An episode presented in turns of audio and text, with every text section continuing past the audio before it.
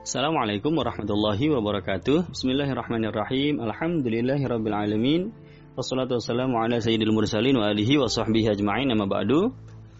Bapak Ibu, teman-teman sekalian yang dimuliakan Allah, kini tiba saatnya materi kelima ya. Ada hal baru apa lagi yang akan kita dengarkan dari rutinitas Rasulullah SAW pada jam 5 pagi ya. Materi kelima jam 5 pagi. Baik.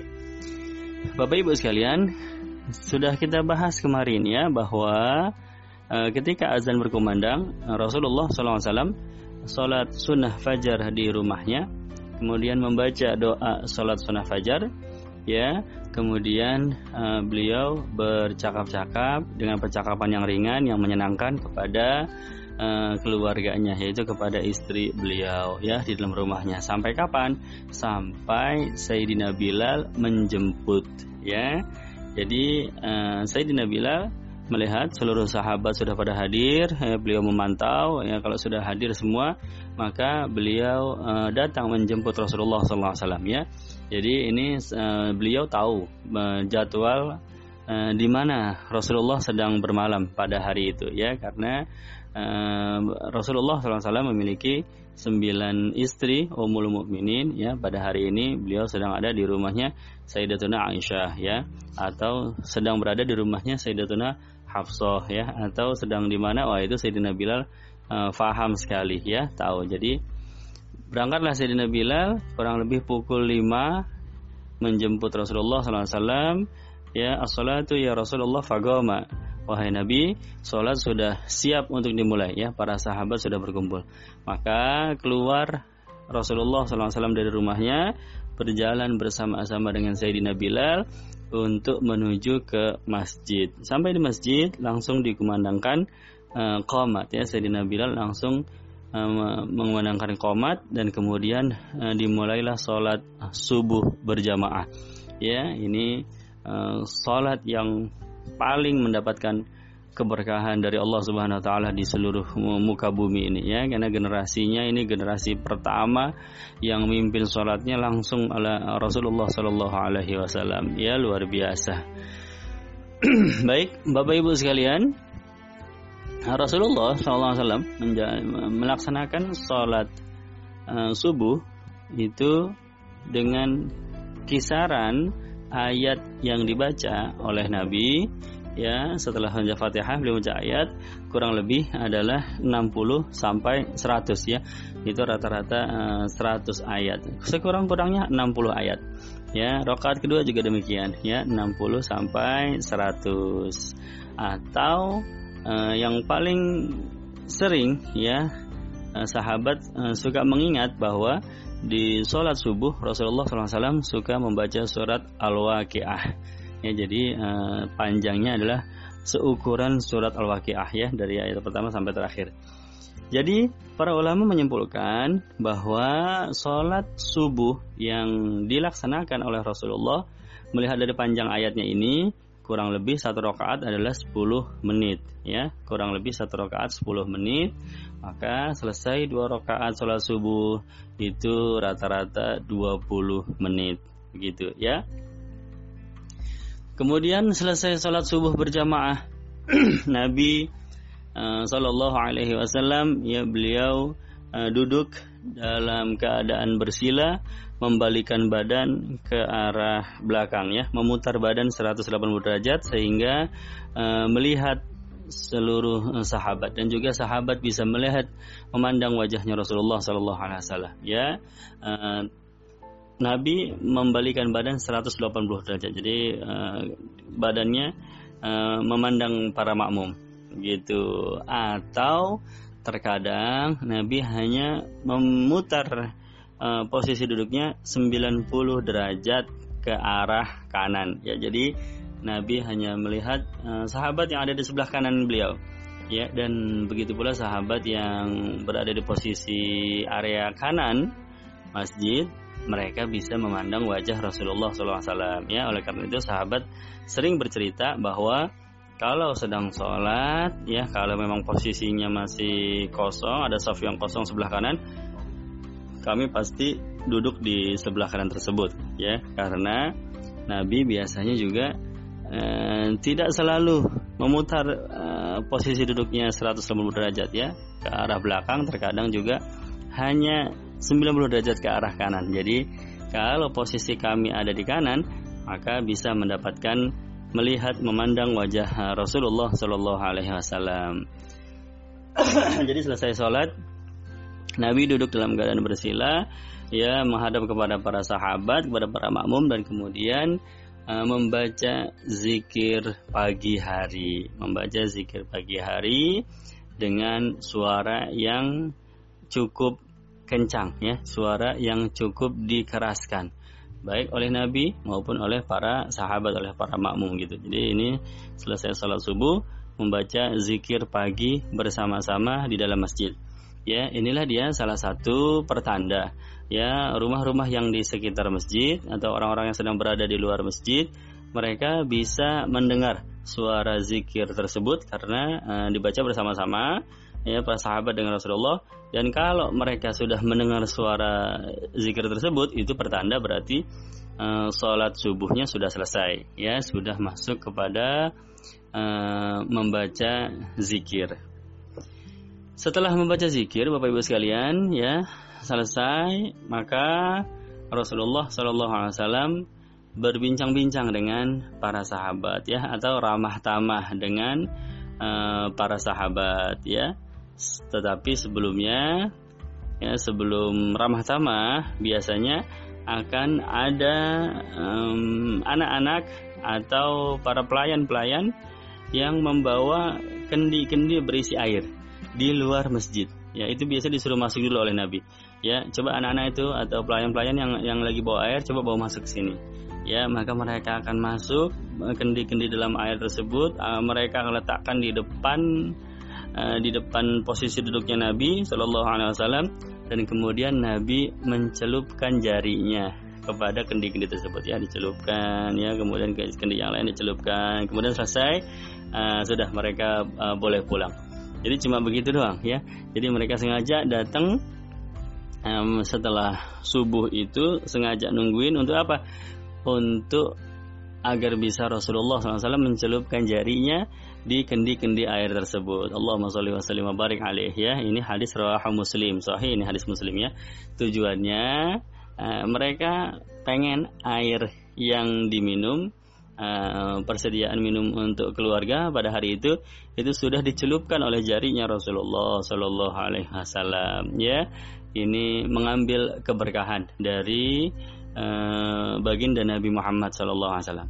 Sudah selesai ya, para pelayan-pelayan itu sudah uh, pulang, baru uh, para sahabat secara otomatis akan mengatur posisi duduknya, membentuk lingkaran. Ya, kalau tadinya kan posisinya seperti posisi saf dalam sholat, maka kemudian mereka akan mengatur posisi duduknya ya melingkari Rasulullah Shallallahu Alaihi Wasallam ya dan pada saat itu suasana sudah cukup terang ya kalau subuh masih azan subuh masih gelap sekali ya ini sudah uh, lebih dari 45 eh, menit ya sudah sudah lebih dari 45 menit ya sudah sholat sudah zikir ya mungkin sudah lebih dari satu jam mungkin sudah lebih dari satu jam setelah azan subuh maka matahari sudah mulai apa namanya suasana sudah mulai terang benderang. Ya sudah mulai kelihatan. Nah, Rasulullah dalam posisi duduk tersebut Nabi bisa melihat wajah-wajah para sahabat, dipantau satu persatu. Ya, pandangan Rasulullah SAW menyapu seluruh sahabat yang hadir dari kanan ke kiri, depan ke belakang. Untuk apa? Ya, untuk mengingat-ingat siapa sahabat yang tidak hadir pada sholat subuh saat itu ya. Dan Nabi ingatannya tajam. Dan Nabi sangat perhatian kepada para sahabat. Ya jadi kalau ada yang nggak hadir itu pasti ketahuan nama Nabi. Ya lihat kanan ke kiri ya kemudian ke depan. Ah ini si Fulan nggak ada ini kayaknya ke mana ini? Itu Nabi insya Allah uh, ketahuan sama Rasulullah SAW ya. Begitu ini bukti perhatiannya baginda Nabi Muhammad kepada para sahabat. Atau ya kalau Nabi memandang ke kanan ke kiri ya memperhatikan satu demi satu wajah-wajah sahabat-sahabatnya yang mulia. Ya kadang-kadang Nabi yang duluan bertanya hal fikum marid ya a'uduhu. Kata Nabi apa ada yang lagi sakit nggak? Ya di antara kalian ada yang lagi sakit ya sehingga sholat subuhnya nggak hadir a'uduhu. Nanti saya akan menjenguknya ya. Nanti pagi-pagi saya akan jenguk ya. Hal fikum janazah At-tabi'uha kata Nabi atau ada yang meninggal dunia, ada berita meninggal, saya belum mendengarnya kata Nabi. Coba ceritakan siapa ya nanti saya akan bertakziah kepada jenazah tersebut ya. Jadi uh, luar biasa ya ramah tamahnya Rasulullah SAW di pagi hari itu mereka menyambut uh, hari ya, Rasulullah menyambut hari ya dengan memperhatikan keadaan uh, para sahabatnya sallallahu alaihi wa alihi wasallam. Jadi uh, majelis pada saat itu adalah majelis yang uh, tidak terlalu serius ya, majelis yang cukup santai. Memang dimanfaatkan untuk mempererat silaturahim antara uh, Nabi dengan para sahabat ya. Atau terkadang juga Nabi bertanya, "Man ra'a minkum ru'ya yakussuha alaina?" Ya atau siapa semalam yang bermimpi ya tidurnya mimpi apa semalam gitu. Ya coba ceritain dong sama saya. Ya begitu ya. Kurang lebih bahasanya begitu Rasulullah SAW dan dan pada saat itu ya tentu sahabat akan dengan senang hati mereka menceritakan uh, apa yang dilihat dalam mimpi mereka pada tadi malam ya. Begitu. Dalam hadis banyak sekali di antaranya Sayyidina Abdullah bin Salam ya. Beliau uh, bercerita ya Rasulullah semalam saya mimpi ah mimpi ente iya mimpi apaan? Nah begitu ditanya oleh Rasulullah. Maka beliau bercerita ya Rasulullah semalam saya mimpi sedang melihat taman bunga yang hijau ya. Ya di tengah-tengah taman itu ada tiang yang panjang sekali ya dari permukaan tanah menjulang sampai ke ujung langit itu tiang ya. Kemudian saya nengok ke atas, ternyata di atas di dekat tiang itu ada tali, ada tali ya. E, kemudian ada suara yang manggil saya, ya Abdullah, am pegang tuh tali ya. Saya bilang saya nggak bisa, tali itu tinggi, bagaimana saya bisa? Ya tiba-tiba ada yang narik baju saya, ya diangkat saya ke atas gitu. Jadi terbang ini Sayyidina Abdullah ya diangkat bajunya terbang ke akhirnya saya kepegang juga tuh tali. Ya kepegang juga tali. Ya begitu kepegang saya malah bangun. Ya begitu. Maka Rasulullah tersenyum ya kemudian uh, baginda Nabi Muhammad SAW ya beliau mentakwilkan mimpi tersebut. Wahai Abdullah taman itu adalah agama Islam. Tiang yang kau lihat uh, memanjang menjulang dari permukaan tanah sampai ke langit itu adalah tiangnya Islam ya. Sedangkan engkau memegang tali yang dekat tiang tersebut itu insya Allah pertanda engkau akan tetap berada tetap terikat dengan agama Islam sampai dengan engkau meninggal dunia ya. Jadi kata Nabi demikian dan ternyata terbukti ya. Sayyidina Abdullah bin Salam ya, wafat dalam keadaan eh, sebagai seorang muslim sampai dengan akhir hayatnya. Ya Allah sholli wa sallim wa barik alaih. Baik Bapak Ibu sekalian, teman-teman yang dimuliakan Allah, jadi apa kesimpulannya? Bahwa eh, setelah selesai sholat fardu subuh kemudian selesai sol eh, apa namanya berzikir bersama-sama ya kemudian uh, ada beberapa waktu dimanfaatkan oleh Nabi untuk ramah tamah ya. Untuk percakapan-percakapan yang ringan ya. Yang membahagiakan yang menyenangkan ya. Yang menunjukkan beliau teramat sangat perhatian dengan para sahabatnya ya. Eh, hampir-hampir ya walaupun pernah sesekali ya hampir-hampir di majelis pagi hari ini Nabi tidak menyampaikan hal-hal yang serius ya. Langsung menyampaikan syariat-syariat Islam aturan-aturan agama Allah langsung yang serius begitu itu jarang sekali ya. Hanya sesekali saja ya. Jadi majelis pagi betul-betul terlihat bagaimana uh, sifat kasih sayang beliau kepada para sahabat. Nanti ada waktunya majelis siang ya atau disebut sebagai majelis duha. Nah, di situlah baru Rasulullah mengajar uh, mengajarkan para sahabat tentang syariat-syariat atau ayat-ayat yang baru turun ya atau uh, peraturan-peraturan baru yang datang dari Allah Subhanahu wa taala. Jadi majelis pagi adalah majelis yang santai penuh dengan keakraban sampai tiba waktunya uh, matahari sudah uh, keluar sudah muncul dengan sempurna. Berarti sudah masuk waktu isyraq atau masuk waktu syuruk ya. Matahari sudah bulat sempurna keluar ke atas permukaan bumi yaitu kurang lebih pukul 6 maka Nabi menyudahi dari ramah tamahnya dengan sahabat dan kemudian Nabi melaksanakan sholat sunnah isyraq dua rakaat di masjid.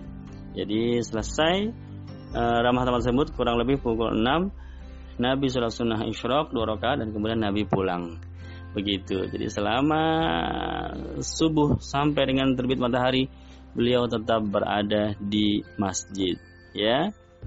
Dan kurang lebih rata-rata untuk negara-negara Asia ya Rasulullah ada di Saudi di Arab ya kita di Indonesia atau di Malaysia sama ya negara-negara Asia untuk menentukan waktu masuknya sholat isyraq itu kurang lebih satu jam setengah setelah azan subuh ya.